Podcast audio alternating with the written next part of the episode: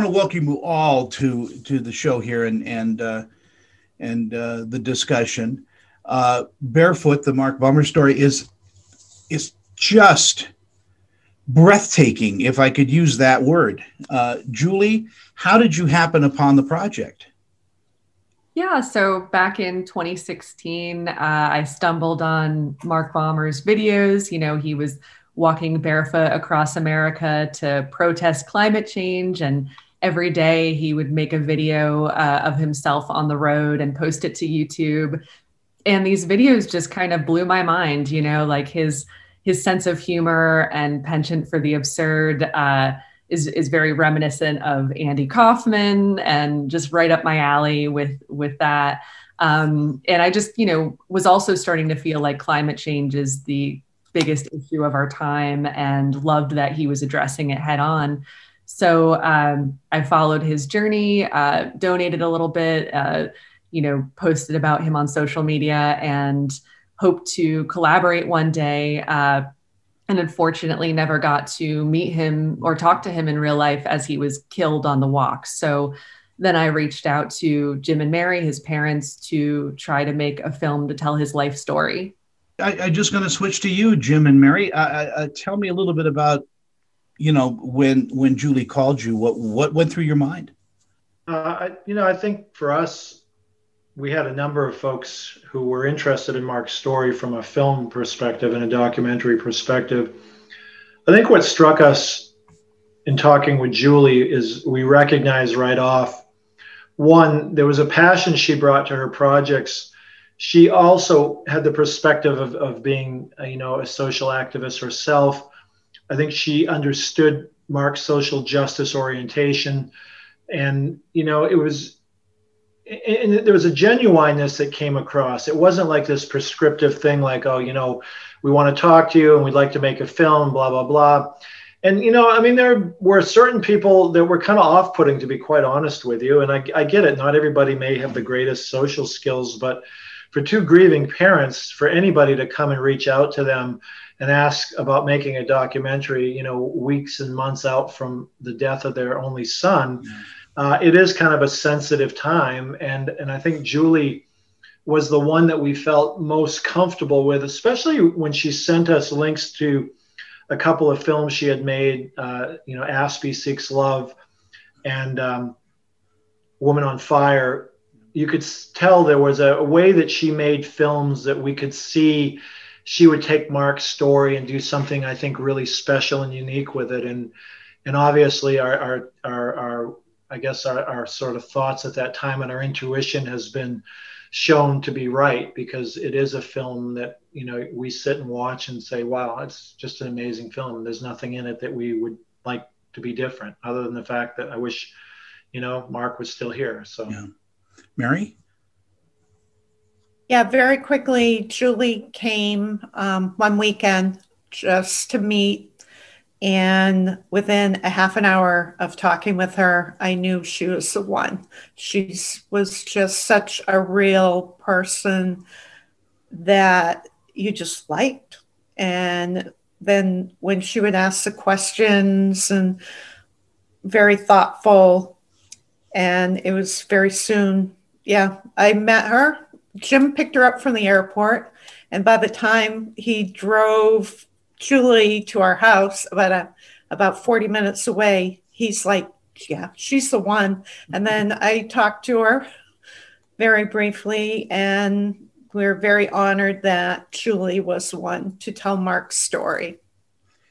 One of the things that that struck me uh, when I watched Barefoot and, and the film is 87 minutes long, but it, seems like you know Mark for the, for his life during those 87 minutes uh, was his incredible, as you pointed out, his incredible sense of humor and and how he used words. Um, I'll talk with you, Mary. First, was was that a natural thing for him? Did he learn that from you guys? Mark felt very comfortable getting up in front of people at a very young age. And he was different from even like award ceremony, sports ceremony, when you have to talk about the coach or or accept awards, and other people would be very, very.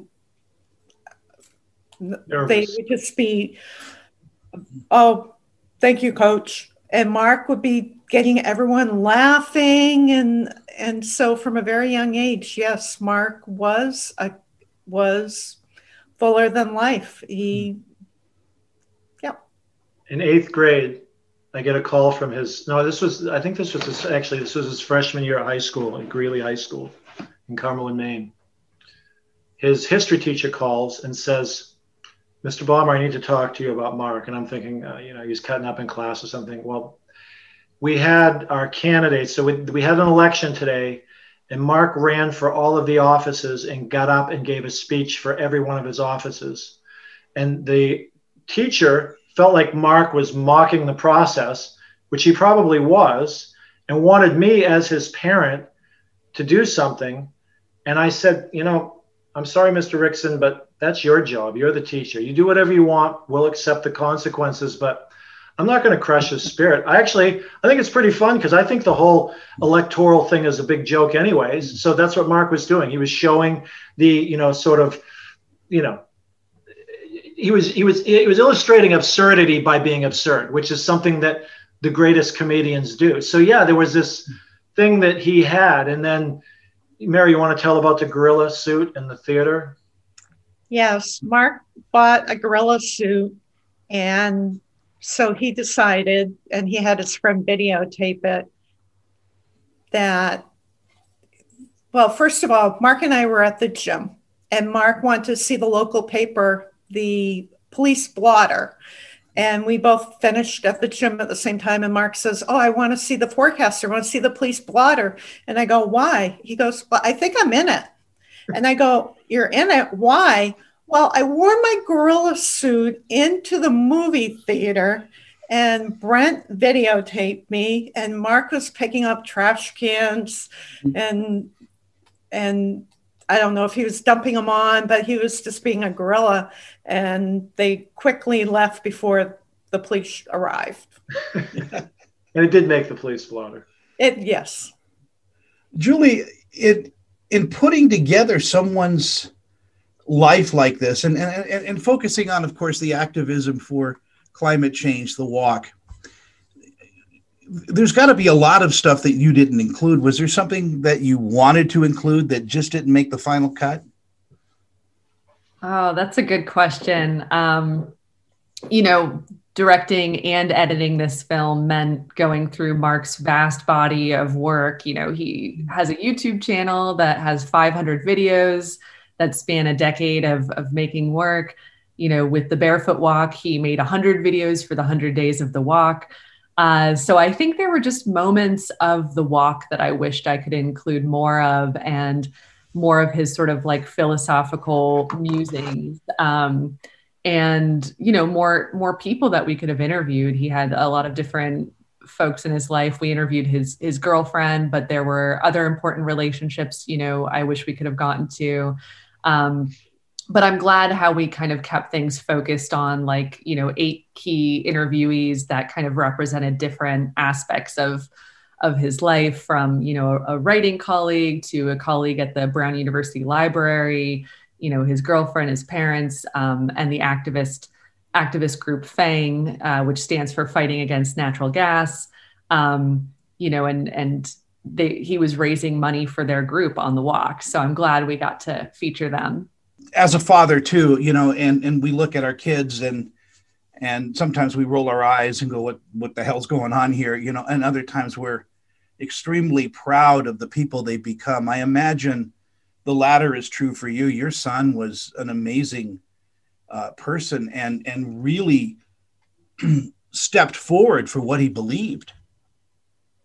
Yeah, I mean, I, you know, I think it was a process with Mark. I mean, there, I think there was a, a time in his life where he was quite apolitical. You know, he was an outstanding athlete. You know, he was a college baseball player. He was first team All New England. His team went to the College World Series and came within one game of a national championship in his senior year. Um, you know, there, I think he, if he wanted to, he could have probably played some independent professional baseball. I'm not sure if he was quite good enough to catch on with an affiliated team, but he was a really good hitter. He was a tremendous, you know, worker. He worked really hard at everything he did, including his writing. I think he brought that same real determination that he, as an athlete, to sort of work himself to a point where, you know, because his college coach after his freshman year told him, you know, Mark, you're a great kid, you're a hard worker. I'm not sure you can play here. And most kids would have said, okay, fine, coach, I quit. Now, Mark just hit the gym harder, hit off the tee till he had blisters on his hands, and found a way into the lineup as just the first right handed pinch hitter off the bench. You know, in, in Florida that sophomore year, he had seven consecutive pinch hit appearances where he got hits. He was seven for seven. So the coach had no choice but to put him in, you know. And then, um, but his writing was the same thing. You know, he moved to Boston after college, was living in, we used to call it his hobbit hole. And literally, you know, was writing three, four hours a day, working these crappy little jobs, you know, probably nine or ten dollar an hour jobs, paying his bills, selling Yankee Sucks t-shirts outside of Fenway Park, doing whatever he could, but mainly focused on trying to be a writer and, and putting the time in to be a writer. Mary, your son was an amazing human being, and and I am so sorry that his life was uh, was cut so short. And because I think of a future that you know we need more marks in it, we need people like this. So uh, my heart goes out to you, Mary. Thank you. and you. to Jim. Julie, I, am going to give you the final word as people watch this documentary. Um, what do you think they're going to pull from it?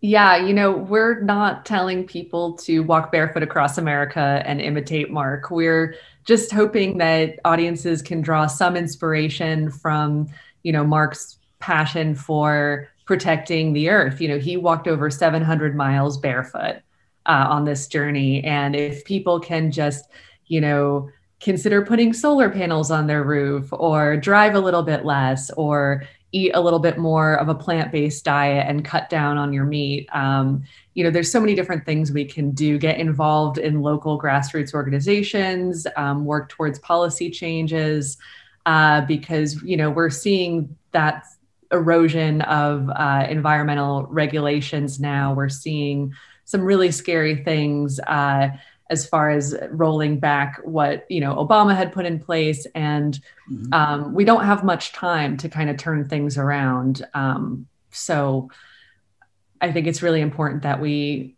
take the urgency of Mark's story and apply it to our lives uh, and take climate change personally.